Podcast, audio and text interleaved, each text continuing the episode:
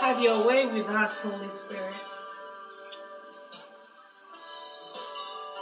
Have your way. Thank you, Jesus. Have your way with us. Yes. We've been through the day with everything, but right now we are centered in your throne, Lord. Tell him to stir it up. Stir it up in our hearts, Lord.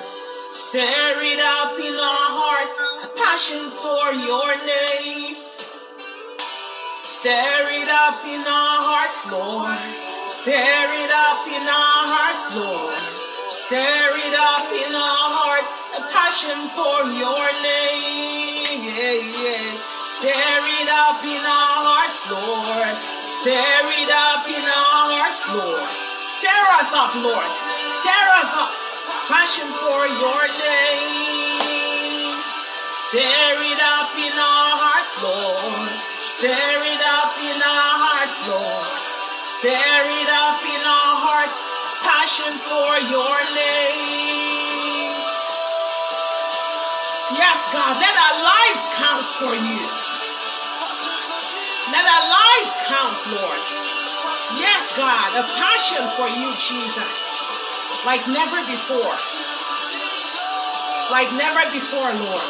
Stir it up in our hearts, God. Stir up this passion for your name, Lord. Stir it up, Lord. Yes, God. Thank you for today's teaching, Holy Spirit. Thank you because you're empowering us and causing us to receive revelation in a manner that only you can, Lord. Thank you because we are stirred up by your spirit. We are stirred up to carry you, to carry your word, and to allow it be alive in us. Thank you because every step of this teaching is consecrated by you, Lord. We are right now sitting before your throne and learning of you. Teach us, Holy Spirit. When we hear that word, when we read that scripture, let there be a stirring up inside us, a passion for you, a passion for your kingdom, a passion for your will to be done here as it is in heaven, God. Stir us up completely, Lord. May, we not be moved or stirred up by the things of this world, but by your spirit. Stir us up, God. We know there is more than this, and we go in for that more. In Jesus' mighty name we pray. Amen. Amen. So yeah, we're gonna read um, Hebrews 10. Hallelujah. I'm excited. Yes, who's reading? Okay, okay. For the law having a shadow of good things to come, and not the very image of the things, can never, with those sacrifices for which they offered year by year, continually make the comers thereunto perfect. Okay. For then would they not have ceased to be offered? Because that the worshippers once purged should have had no more conscience of sins. But in those sacrifices, there is a remembrance again made of sins every year. For it is not possible that the blood of bulls and of goats should take away sins. Amen. Are they talking about, they're talking about the Day of Atonement? Yes, they're talking about the Day of Atonement. Yes. Okay. Mhm. Okay. Now I just I had to read it again to make sure. I'm like, okay, I it. okay, thank you. Yeah, thank you. That's a good place to stop. So, what Valerie is talking about the Day of Atonement here is I just want to back up a little and go back to the beginning, how all of that came about. When Adam and Eve were in the garden, right, they sinned against God. Hmm. They fell in the garden when instead of listening to or staying in fellowship with the Lord, they chose to listen to the devil. So it's either you choose God or you choose the devil. There is no in between. And God is spirit. They that worship him worship him in spirit and in truth. So when you yield to the flesh, mm-hmm. when you yield to the flesh, the flesh is the place where Satan tries to get at us right? So Yes. he knows the things that will appeal to our flesh, the things that will make us excited about the things of this flesh instead of the things of the spirit. So he knows that if I'm not regenerated, if you tell me, okay, do this and get a million bucks, I'm gonna be totally fine with it. He knows that if you cook me a very delicious meal, I'm gonna be fine with it. You know, I was listening to somebody the other day and literally she said that growing up, she had no idea that you weren't supposed to have sex with people until you get married. Wow. Like she had, she never knew about that.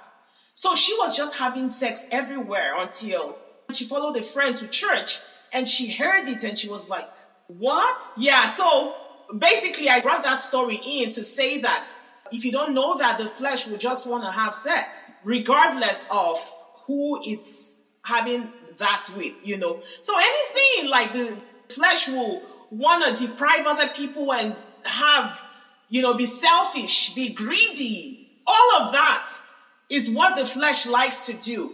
Hardly do you think that the flesh will want to deprive itself. The flesh will not want to sacrifice having something that will excite it for somebody else. It's not going to give. The flesh will just want all the fun things for itself. So, Hey, not kind of like it's kind of like when you lose weight, right? It's Yes. Like, don't think out of hot water because guess what? You're you're you still have those fat cells that you've developed, and the time you start putting more fat in your mouth, those fat cells start blowing back up again because your flesh liked it like that. So it's gonna want to go back the way it is. So exactly. it wants to go back. Wait, Valerie, I feel attacked. Uh oh.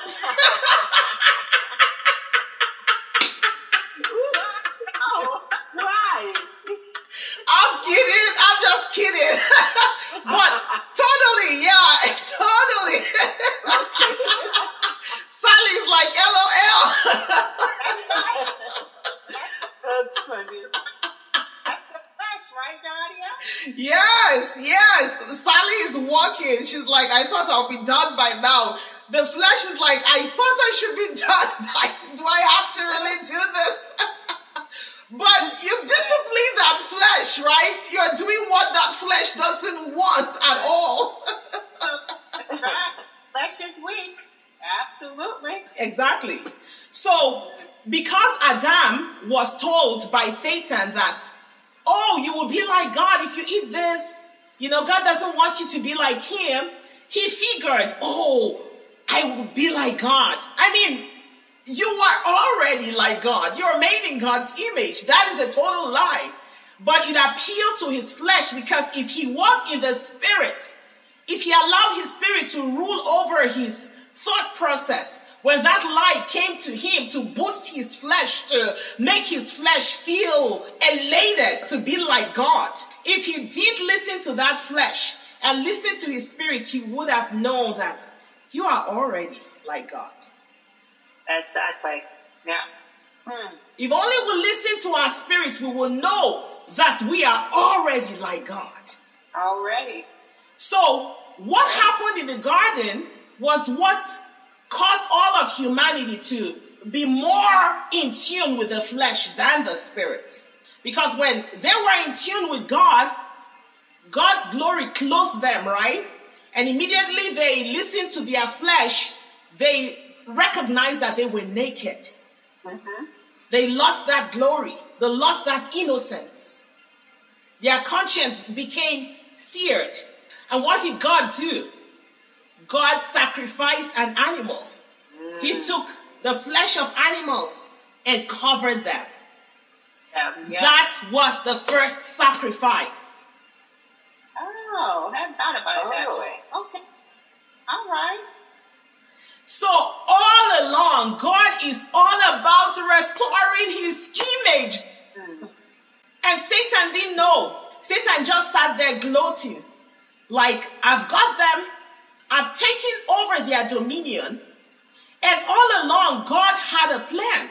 God was like, I started it, and I'm gonna make sure that I'm gonna raise men that will continue to sacrifice animals to clothe man in the mm. innocence he lost. Mm. Yes, clothe man in the innocence he lost. And it took the death of an animal because you know animals are innocent. So even in that day, when they would bring the sin offering, it had to be spotless. It had to not have any blemishes on them because all the sin and the evil conscience that man had would transfer into the animal. And then the innocence and the beauty and the perfect nature of that animal will become the nature of the man. So there's a perfect exchange. And so when Valerie was talking about the Day of Atonement, that was done every year on a specific day called the Day of Atonement. Yeah. So the scripture you just read here is saying that that was only a shadow because once the year ended, they were condemned again because the accuser will rise up and say, See, the soul that sins must die. I want them, they must die. So God developed this pattern where Moses will come into agreement with him, Abraham will come into agreement with him, and there will be continuous sacrifice for the atonement of man's sins. The blood will be poured out. What Satan didn't know was that this process will not continue for all eternity. Mm-hmm. God the Father, God the Son, and God the Holy Spirit had already made a way to redeem man. Hmm. It was already written hmm. that when man falls, it wasn't a surprise to God that Adam fell. Hmm. They had come into agreement, and it was written concerning the Son of God that you, Son of God, you, the second person of the Trinity, you will one day take on this flesh, this flesh that yielded itself over to the devil. You will one day take it on so that you can conquer it so that you can give man the ability to no longer lust after the flesh anymore. You will give man the power to begin to live by his spirit and enjoy fellowship with God and no longer live after the passions of his flesh. Amen. It was written, and Jesus Christ, I can just imagine the whole process. Jesus is also watching and be like, yeah, it's coming up, it's coming up. Let them keep doing this yearly thing. It's gonna end one day. And it will no longer be the flesh of animals. God the Father is gonna prepare flesh for me. So that as I overcome this flesh, so that as I nail this flesh to the cross, so that as this flesh dies, like these animals, it is done once and for all. By the time I raise this flesh up, I am gonna take it before the presence of the Father. And guess what? That flesh, that body is every one of us represented. The body of Christ. Amen. Amen. Yeah. So that's why the scripture here is saying that it was only a shadow. Shadow. Okay. Hmm. It's only a shadow. The devil had no clue. He is the accuser. So every year he's waiting, he's waiting. Who is it? Who would do the sacrifice? Whoop! Dead. Whoop! Condemned. Whoop! That's mine. That's why they call, is it the Grim Reaper? Ah, to come. Yeah.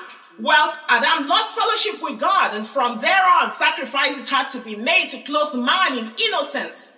Right there in the garden, the Lord made the first animal sacrifice to clothe man. Many years later, God got men to come into agreement for their own redemption by sacrificing animals for purification from their sins. Hmm. Even though it's the flesh, it pollutes the soul, right? Right. Could you imagine though the guilt that the people? I mean, every year they had this Day of Atonement, and every year they still had they lived with this guilt. You know, Exactly. like, gummit, I got some more sins. I got to go back and talk to the priest and tell him about all my sins and all this other stuff. And it's like, is it ever going to end? And the guilt had to be eating them alive. You Oh, like, dear. Because it was in a way because they didn't have a savior. Ah, yeah, it's remarkable. Mm-hmm. So all this plan that the Godhead had, Satan had no clue. That's why scripture says that if he had known, he would not have crucified the King of glory. He was busy there finding ways to crucify Jesus, right? The betrayal, the selling him over, the piercing, all of that. He thought he was winning. He didn't know that because the Holy Spirit the Spirit of God, God the Father and God the Son, because they will not intrude in humanity until humanity comes into agreement with God, they made sure that men throughout generations must come into agreement with God for their redemption. So Jesus Christ couldn't just immediately Adam sinned, he couldn't just come and die for for humanity then. No. It had to take generation after generation making yearly sacrifices on the day of atonement saying, "Lord, we have sinned. Jesus come and redeem us." So we are sacrificing this animal because we're waiting for you to come and redeem us. So as long as man, who is the custodian of the earth, is agreeing for his redemption, Jesus Christ came. The same thing, demons are spirit beings. They can't just come and be walking all over here and doing things like they want. No.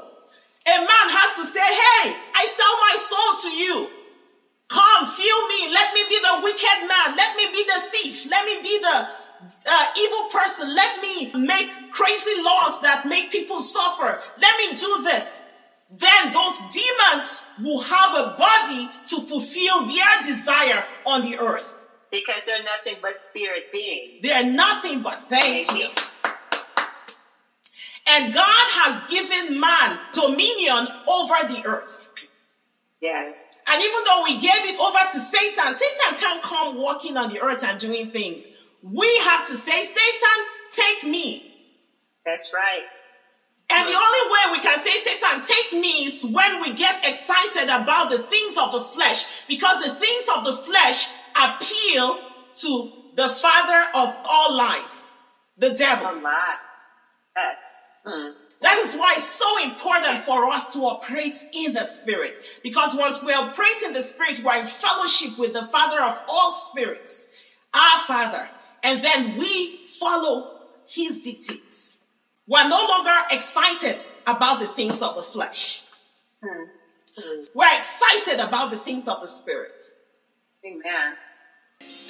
I am so excited about my book, Spirit, Spirit, Spirit. God is amazing. I can go on and on and think about what the Lord has done so far, but you know, I just wanted to get on here and thank you so much for all the the support and thank you for all the feedback I've been getting. Thank you for purchasing this book and buying for loved ones. Some of you bought like seven copies, some of you bought like five copies. I am so delighted. God wants us to not only stay on the outskirts and say, hey, come, come here, come here. He wants us in his kingdom realm with him. He wants to show us heaven. When Jesus Christ tore the veil, when he died and he took us into heaven, he seated us in heavenly places with God. So right now we are in that seated position. it is just an endless life of growing our spirit man. So I found out that when Adam and God were interacting in the beginning, it was all about a spiritual interaction. So he made you and I to have a spiritual interaction consistently. What stopped that? What took us away from that? This is all and so much more you will encounter in Spirit, Spirit, Spirit. So I want you right now, I want to encourage you. Go for it. Go grab your copy. Please grab your copy. Tell me about it. Tell me what the Lord is already doing in your life. Tell me what the Lord is doing in the life of the loved one you will also buy the copy for. I encourage you to give the gift of the Spirit.